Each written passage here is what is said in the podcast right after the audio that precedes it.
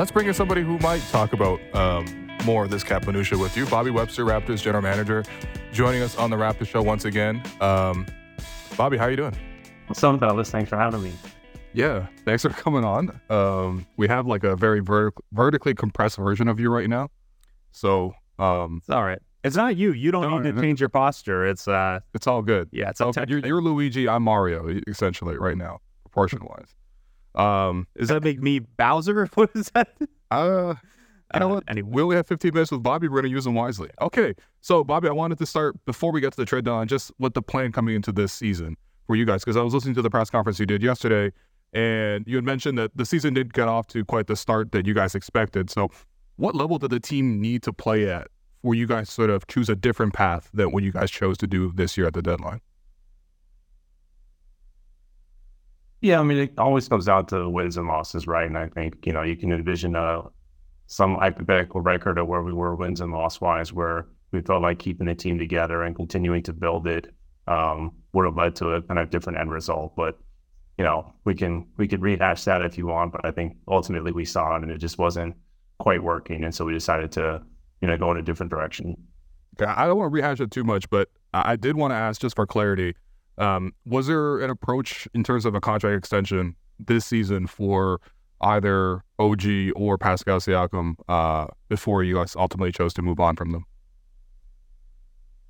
Yeah, I think we talked about with both of them prior to the season. I think we, you know, OG was limited based on the rules of the CBA, so um, you know he he respectfully declined. And then with Pascal, we did have conversations, but ultimately, you know, couldn't come to an agreement on a deal before the season.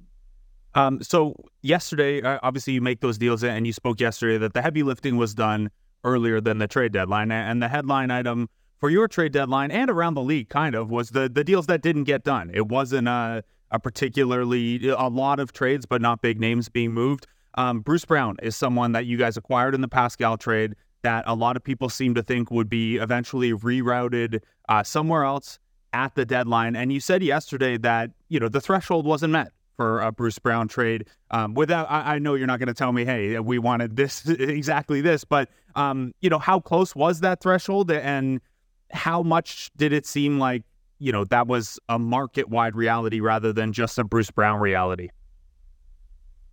Yeah, a couple of things that I think we saw. There weren't a ton of, of big names moved yesterday. I think there's a, a lot of macro kind of NBA pro sport factors in play. Um, but I think just back to Bruce, and you know, we just met with him here, and you know, after shoot around, he's 27. He has incredible championship pedigree. Um, there's a competitiveness, there's a two way ability that we like with him, and so even when we did the the trade for um, with Indiana. We got Bruce back. There was always this scenario. And so I think ultimately, you know, another team or a contender was, you know, in essence going to have to blow us away with an offer to to get Bruce. Otherwise, you know, I'm sure we'll get into it. He has an interesting contract here with this summer. There's a lot of options to keep him, um, options to, you know, hold on draft night while we consider other moves. Um, but I think first and foremost, we've always liked Bruce as a player, and so we're we're excited to keep him for the rest of the season. So those options for anyone who doesn't know, you know, you could pick up his team option and have him as a player. You pick up his team option with the intent of of trading him. You could walk away from it and have the cap space there. Um, on the trade value front, would you anticipate he would have similar value around the league on draft night or on July first as he as he did, you know, as you guys kind of canvassed the league um, at the deadline here? Yeah, I think based on the offers we had, you know, yesterday or, the, or just at least, at least the discussions, um, you'd hope that that he would maintain some of that value. Um, you also hope that you know maybe he plays his way into this core and and you know as a part of our future. And and maybe the one scenario you didn't go through was uh, you know declining the option, having the ability to resign him as well. Mm. Okay, interesting. Lots of optionality with that one. Yeah, that was the key word. That was the topic uh, that came out of your press conference a, a lot after yesterday. Um, I want to ask about one of the moves that was made. So. Um, you know, you guys brought in Dennis Schroeder last year um, at uh, you know summer league. I remember you, you know him getting introduced, and uh, you know Dennis. I think even spoke then about coming in and wanting to start, and uh, obviously he was the starting point guard for the majority of the season before that change was made. And we've seen Darko speak glowingly about Dennis and also use him in a lot of like high leverage situations. And I know you mentioned financial flexibility. Was was there any other reasons why you guys chose to part ways with Dennis Schroeder in this deal? I think going back to what you said, Dennis came off an incredible summer. We had, you know, really high hopes and expectations. I know Dennis had it himself as well. And so, like, you know, he's the ultimate, you know, competitor. You know, we've all seen him raise the level of our play. I think even in that last Charlotte game. Um, but I think, you know, ultimately he was brought in with the Pascal, OG, that team to sort of compete. And so probably just uh, as our timeline shift, the shift, the timeline of Dennis with us shifted and, you know, move him on, you know, wish him the best and like we'll always follow and, and, you know, have a lot of love and support for Dennis. So in terms of what did come in, uh, actually, sorry, I, I got to do one more on the the kind of flexibility, if that's okay. So, so Dennis going out, you know, clears a, a little bit of salary from from next year's books. We talked about the the Bruce Brown options there. You have Kelly Olynyk, who you were quick to highlight yesterday as extension eligible, and you could you know lower that cap hit by signing him to a new deal potentially. Immanuel Quickley comes with uh, a very small cap hold as a restricted free agent this year, which which gives you guys some flexibility in the summer as well. I mean, going through this and going through my cap exercise and stuff, it really does seem like you guys have placed a premium on that flexibility and the ability to take a couple different paths in July. Is that a fair read on kind of the the spirit behind these moves as a collective?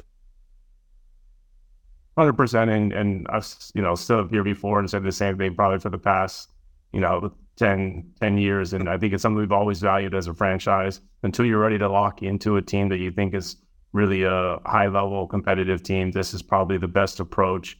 Um, and especially with the the new CBA, and there's a ton of restrictions and not spending a lot of money and just having flexibility. If you can you know, take advantage of other teams who have spent too much and maybe need to, you know, get off salaries and, and attach players or attach, you know, assets to it. So, um, you know, the next, the second trade deadline is always draft night. And so we'll, we'll be well positioned on draft night, um, you know, to hopefully take advantage of this. You know, there's no guarantee we do, but I think just having that option, and we saw it this year at the deadline, we had some deals we turned down where we could use some of that, you know, theoretical cap space next season to take on picks.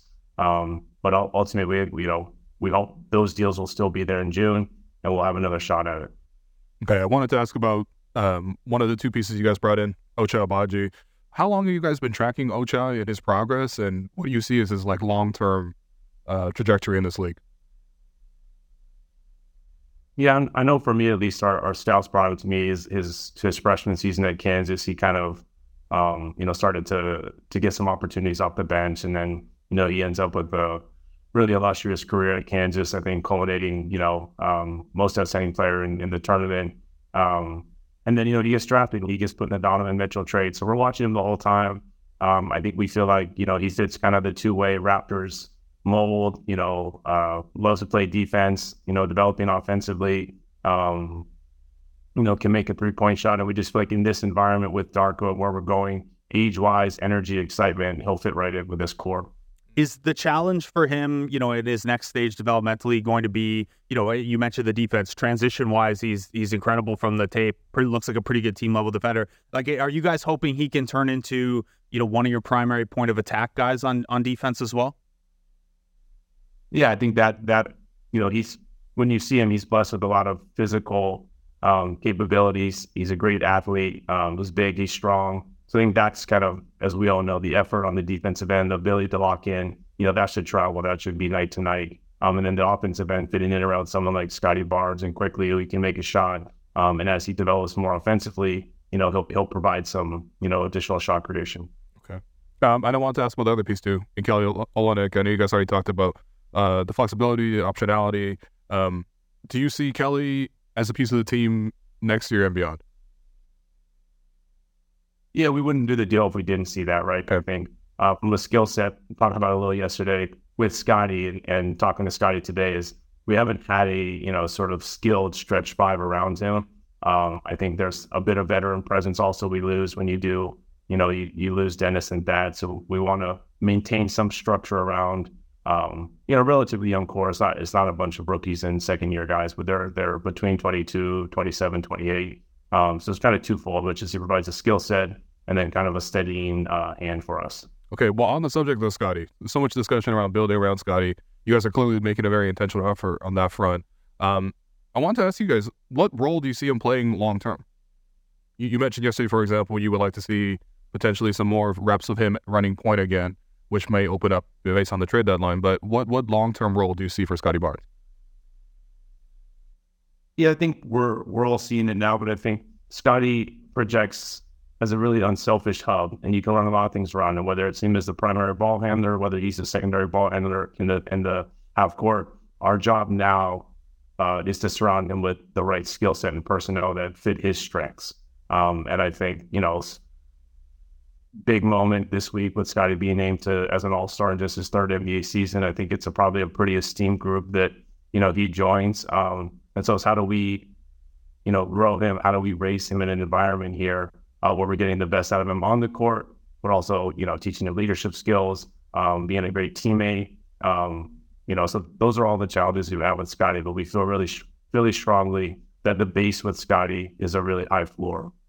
So when it comes to his, you know, kind of fit with these new pieces, um, you know, we can see the center position now, right? Like Jakob Poeltl's back healthy, Kelly Olynyk's in here. We all know Kelly's game uh, really well. The way the depth chart looks right now, I think you mentioned it briefly yesterday, uh, maybe a little bit more room for Scottie as, I mean, point guard or de facto point guard, whatever you want to, uh, however you want to frame that. Um, does you know as you look longer term, does the the focus become on finding more shooting around that, more defending around that, or, or are we you guys still kind of figuring that out as you see what Scottie looks like with IQ, with Kelly, with, with uh, RJ here? Yeah, listen, at the highest level, you need two way guys. You need to be able to defend at a high level. Um, I think you know you're always going to see us put a premium on shooting around Scottie going forward. But I don't think it's just as simple as just you know catch and shoot. You you need dynamic players who can cut off the ball, um, who can create on their own as well. And I think you know you see different scenarios around the league with players similar to Scottie. You do need a mix of shooting, um, but you do need some other uh, you know creation around him. Okay, well to that point, um, you might have already answered it, but why did you target Immanuel Quickley and RJ Barrett as the specific surrounding pieces around Scottie? Like what what specifically do they do that you like that fits with his uh, projected skill set and his current skill set? Yeah, I think going back to that deal, we saw two players, uh, you know, 23, 24 years old, who had an opportunity to grow. And, and you know, in New York, I think they're, it's very clear what their kind of pecking order is. And so we, we were looking for players around the league, not necessarily, know, specifically in New York, but players that, if given more opportunity, could really blossom. And so I think with, uh, you know, Immanuel and RJ, they both, hopefully people have seen over the past, you know, a few weeks here, and we haven't had a whole team together just yet. Um, but there is more scoring. Uh, there's more shot creation. Uh, there's an ability to play as starters as opposed to coming off the bench. So a number of a number of reasons, but I'd say primarily age um, and just putting them, you know, up a slot kind of in in order on uh, on the team. Okay, this is jumping around, but uh, you just brought it up. Um, can we expect to see, um, you know, Kelly and Ochai available for tonight's game? Is that are, are we are we a little too eager, or what's going on? fingers crossed. You know, it takes two to tango. So they're in Toronto, so they will be at the game tonight. There's a bunch of uh, NBA rules around trade, so they do have to pass a physical, and the guys in Utah need to pass a physical. But you know, we're hopeful that uh, you know they'll be available. Okay. And then I think the last question around Scottie, um, this is maybe more of a question for Masai, but we have you here and I want to ask you as well. Um, you know, Masai, when he talked in his press conference about a few weeks back, he, he mentioned that he kind of wished that he had foresaw this jump from Scottie to all star level, which we're seeing right now, um, a little bit earlier. And I guess my question t- to that is do you think that would have changed anything in terms of the team building strategy? For example, if Scottie had made this jump the last year instead of this year? Yeah, I mean, it's an interesting what if. I, I think where I kind of started this conversation with Scottie is he's an all star in his third NBA season. And, you know, if you want to look at the players who are all stars in the second NBA season, now you're talking about, you know, uh, you know, very, very, you know, top five players in the league sure. now. And so I think it'd be a bit unfair to say, you know, this was expected of Scottie or, um, you know, we wish he would have done that. So no, I think like, you know, what, what's the line the development is not linear. And, and I think we're happy with, you know, whatever winding curve got him to be an all-star in year three. Yeah, no doubt. Um, but I think, by the way, did Scottie also say that you're the one who broke the news that he was the all-star? Yeah. How'd that go? Um, so the NBA calls you yeah. and they say, congratulations. And they say, "Now, can we get Scottie on the phone? Uh, they actually say, can we get Scottie on the phone to see if he accepts, as if someone wouldn't accept. And so I'd actually been texting with Scottie earlier that day. And so um, you can probably imagine this generation of kid doesn't like to pick up the phone. So I texted him and I said, pick up, I'm calling.